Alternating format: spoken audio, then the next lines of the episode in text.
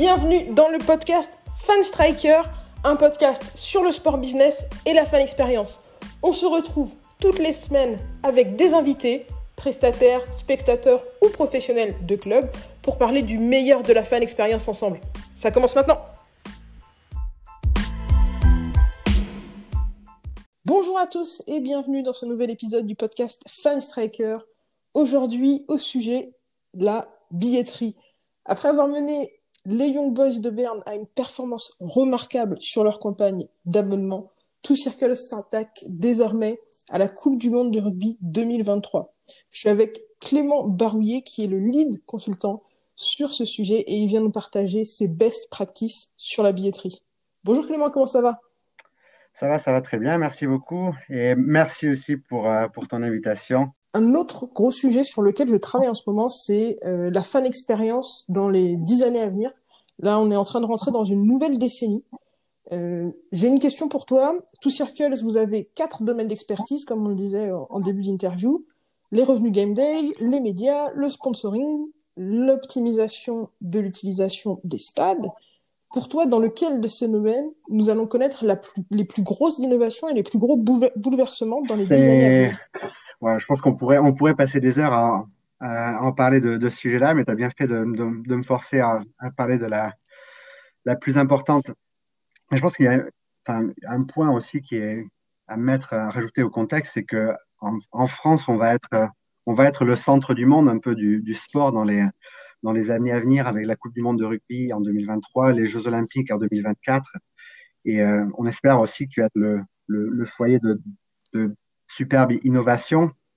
Euh, côté, euh, côté match day, ça va être intéressant, surtout dans les, euh, je dire, dans les, années, euh, dans les mois, les années à venir où les, voilà, la demande pour des expériences live va, repartir et re, recommencer à, croître de manière exponentielle, surtout qu'à l'heure actuelle, on est sur euh, zéro personne dans les, stades. Donc, je m'attends à, vraiment un retour en, masse, euh, euh, des chiffres croissants post-Covid avec les, les, plus gros, les plus gros événements. donc, essayer de, qui, vont, qui vont ramener, on va dire, énormément de, de gens dans les, dans les stades.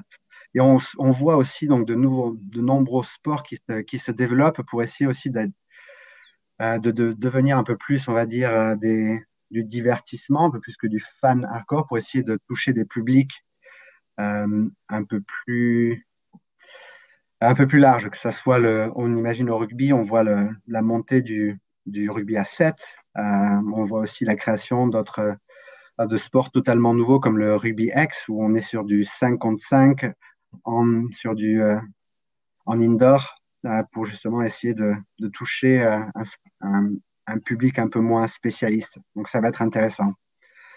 Euh, dans les médias, je pense que là aussi, là, on, bon, on, est en plein milieu, on vient d'en parler. tout le monde parle du ce qu'on appelle le direct to, consumer ou l'OTT, mais voilà, on voit de plus en plus de, nouvelles, de nouvelles chaînes. On voit une fragmentation donc de, notre industrie avec des, euh, chaînes OTT qui se, qui se lancent, mais on voit aussi certaines, euh, une certaine difficulté aussi à bousculer l'ordre établi, euh, notamment en France avec les, difficultés de, de médias pro à s'intégrer euh, auprès d'acteurs euh, d'acteurs historiques. Donc c'est on, on, on, est en ce moment spectateur et on se fait un peu acteur aussi de ce changement, mais c'est quelque chose qui va continuer à, à, changer dans les, dans les années à venir et, euh, et de nouveaux modèles vont commencer à apparaître. Euh, je pense que d'une fragmentation, à un moment, donné, on va, on aussi repartir sur une, on va dire une centralisation et un regroupement des, euh, différents, euh, différents contenus sport, médias. Et un dernier point, et je pense que c'est en fait c'est celui-là le, plus gros euh, va dire, la plus grosse opportunité de croissance pour les, pour les acteurs, les organisations sportives, c'est autour du sponsoring. À l'heure actuelle, chez nous, à Tous on voit c'est le, l'activité la plus dynamique. Euh, on voit, euh, on est conscient en fait que, que notre industrie sur le côté euh, côté sponsoring, elle a été, elle est un peu en retard au, au niveau du digital.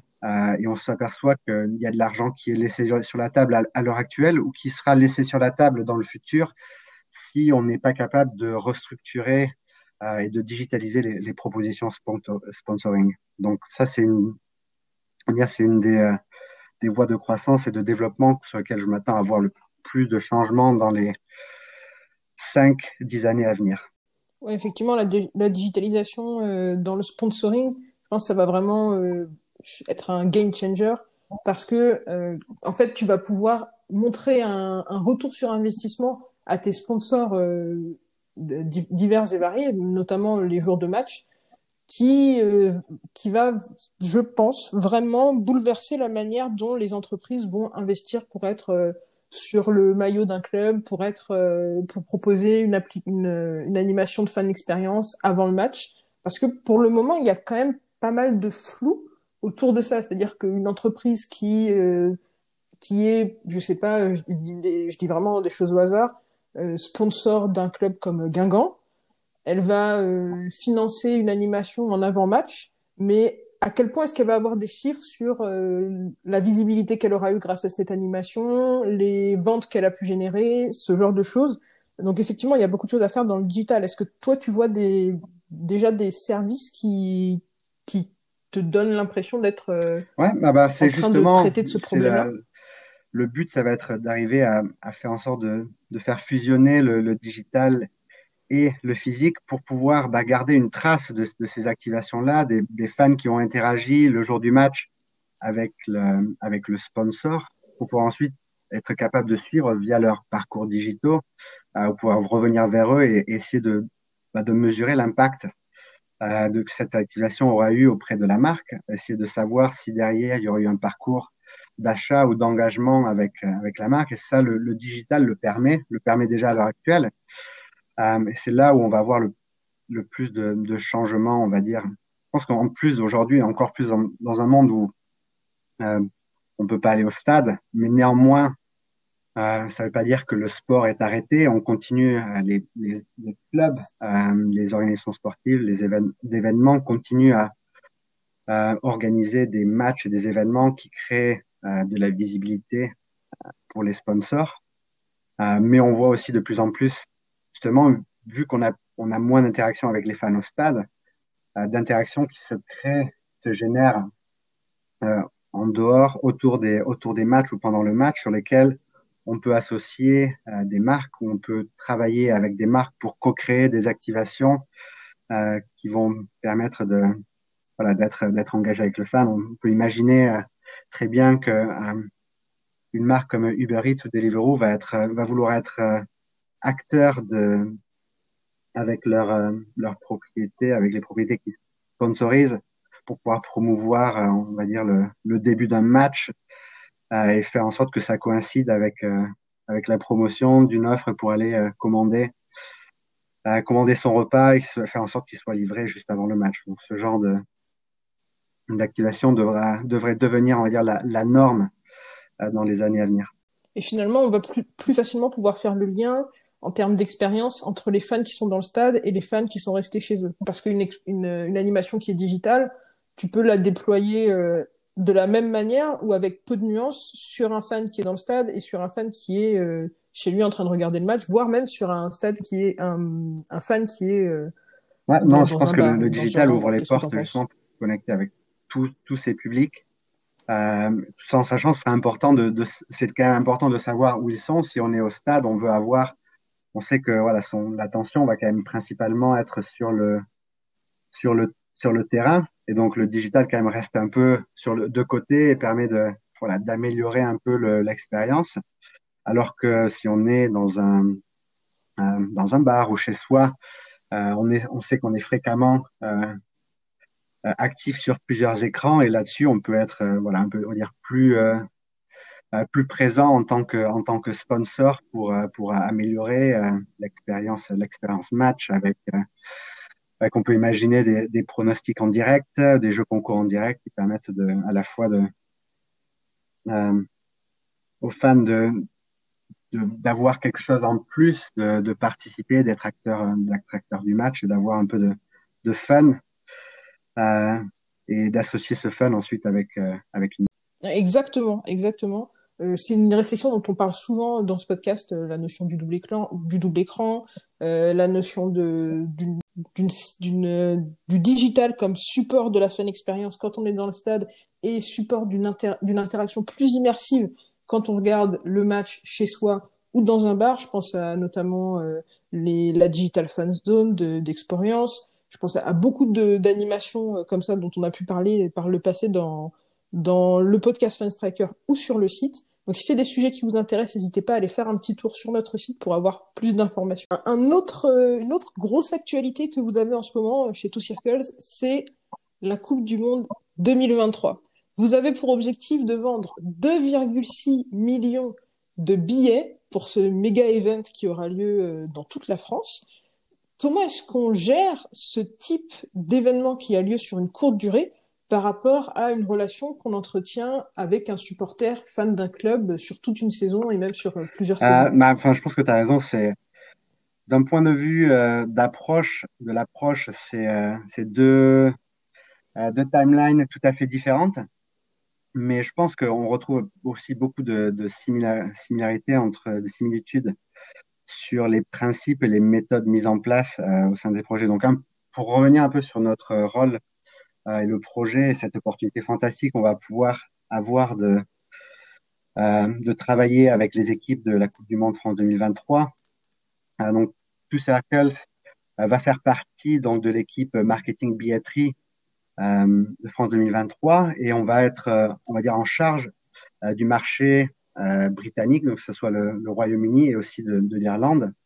Notre rôle, ça va être de, de travailler, voilà, en coordination avec avec les équipes France 2023 à faire en sorte que les, les produits euh, billetterie commercialisés sur le marché britannique euh, correspondent aux, aux, attentes euh, du marché, euh, mais également ensuite que la segmentation, que, la, que les communications euh, sur les différents réseaux et canaux utilisés soient, on va dire, appropriés et vraiment personnalisés au, pour les pour les fans de rugby britannique. Euh, donc là-dessus, ça va être un, travail aussi de, longue haleine. Euh, on est sur une échelle à trois ans. Et quand on, essaie de, comparer ça avec, euh, on va dire, euh, la campagne d'abonnement d'un club, où là, on se retrouve sur, un an, ce sont des, échelles, différentes. L'un des avantages, on va dire, sur, ce, sur ce sur quoi on s'appuie beaucoup quand on travaille pour un club, une campagne d'abonnement, ça va être les données des campagnes précédentes. C'est ça qui va nous donner le plus d'informations sur le comportement, euh, les chances de renouvellement euh, des fans actuels, savoir aussi en regardant sur euh, les acquisitions, les nouveaux abonnés qu'on a eu l'année précédente, savoir d'où ils viennent. ça va être aussi notre principale source d'informations pour savoir où, aller en chercher de nouveau l'année prochaine. ça, c'est quelque chose qu'on n'a pas forcément avec, qu'on va pas avoir forcément avec pour la Coupe du Monde de rugby. Donc, on va aller, on va être obligé d'aller chercher euh, euh, d'autres, euh, d'autres informations, d'autres insights sur les, clients futurs. Et une des façons de faire ça, ça va être de, lancer donc des, des, études, des études de marché pour bah, comprendre quel type de, produits sont attendus par, les fans de rugby, de quelle façon ils vont vouloir les acheter, est-ce que on, veut euh, avoir l'opportunité euh, de pouvoir suivre tous les matchs de l'équipe d'Angleterre euh, et faire un tour de France ou est-ce que on a envie d'aller voir un match de l'Angleterre et d'en profiter pour se construire, se faire une petite semaine de vacances dans cette, dans cette ville-là, tout ce genre de choses. Par exemple, quand vous avez cette information sur la manière dont les fans britanniques veulent vivre cette Coupe du Monde de rugby en France, qu'est-ce que vous en faites après? Euh, Est-ce que vous personnalisez euh, la manière dont vous faites vos, vos paquets de vos, vos, packaging en termes de billets? Est-ce que vous personnalisez euh, la possibilité pour eux de réserver des billets et un hôtel? Comment est-ce que vous utilisez Du coup, on va traiter, analyser cette information, la partager avec le comité d'organisation et justement s'en servir pour, pour optimiser la, la, proposition au final qui va être, qui va être faite. Euh, est, mise en place euh, pour, au moment du lancement des ventes. donc là-dessus, oui, on, utilise vraiment ces, insights pour finaliser donc les, produits et la stratégie billetterie.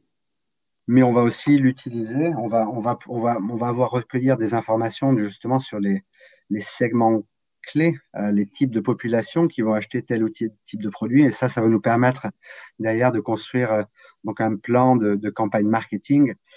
Euh, ça va nous permettre de, de, savoir comment personnaliser les messages en fonction de ben, si on s'adresse à des fans de, de rugby de club ou alors est-ce qu'on s'adresse à des fans de rugby d'équipe nationale ou alors est-ce qu'on s'adresse à un public un peu un peu moins, on va dire, fan de rugby, plus fan de sport, mais qui est, néanmoins euh, intéressé à l'idée d'aller euh, d'aller supporter son pays dans un, dans un pays étranger.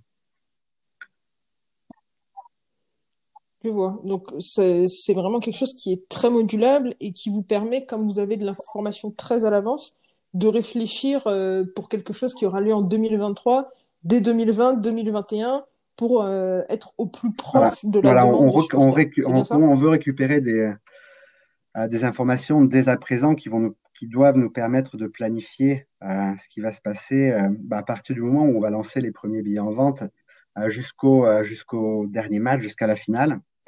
je pense que vous avez peut-être vu, mais aussi France 2023 a lancé donc la première campagne aussi de, autour de la famille 2023 qui est une opportunité euh, pour les, fans de rugby euh, du monde entier euh, d'intégrer, on va dire, l'écosystème, le monde France 2023 et d'avoir donc un accès privilégié aux informations.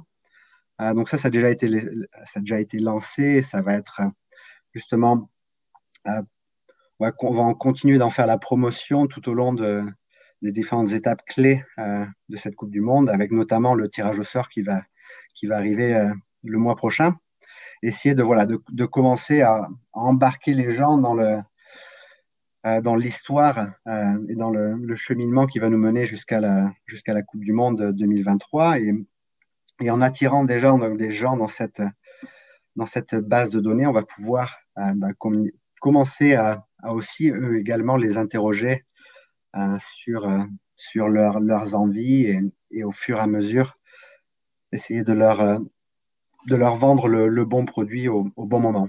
Clément, c'était un plaisir d'échanger sur ces sujets avec toi. Merci pour les questions. C'était euh, une discussion super intéressante et, euh, et j'ai écouté votre podcast et je continuerai à, l'écouter. C'est euh, ça, ça, permet de voilà d'être d'être au goût du jour sur les, les, dernières innovations. quant à Two Circles, ben on, on, on est on est présent dans, dans, plusieurs pays dans le monde, mais depuis depuis ce mois-ci, on est on est sur Paris et on a ouvert notre, notre bureau. Euh, vous pouvez aussi donc, nous suivre un peu nos, nos, actualités sur notre compte Twitter, euh, two circles, two circles. Euh, et n'hésitez pas à, à, rentrer en contact avec nous si on peut vous aider sur, sur des, des sujets. On adore discuter data, je pense que vous tu l'as remarqué aujourd'hui. donc, pas de souci, on est, on est à l'écoute et ouais. on restera connecté sur, sur votre podcast, sur les sujets à venir. Bah, super, merci beaucoup. Je vais mettre tous les liens dans la description pour rentrer en contact avec Two Circles. Merci beaucoup Clément pour ton temps, pour tes réponses euh, aux questions.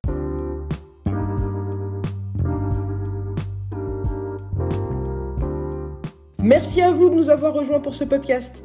Comme d'habitude, si vous voulez aller plus loin sur les sujets dont on a parlé, je vous ai mis plein de liens dans la description.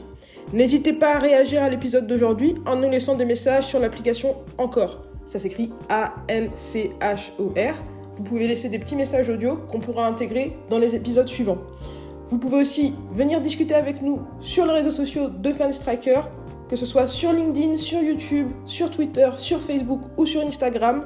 On est présent à fanstriker. Bien sûr, vous pouvez aussi visiter notre site internet fanstriker.com.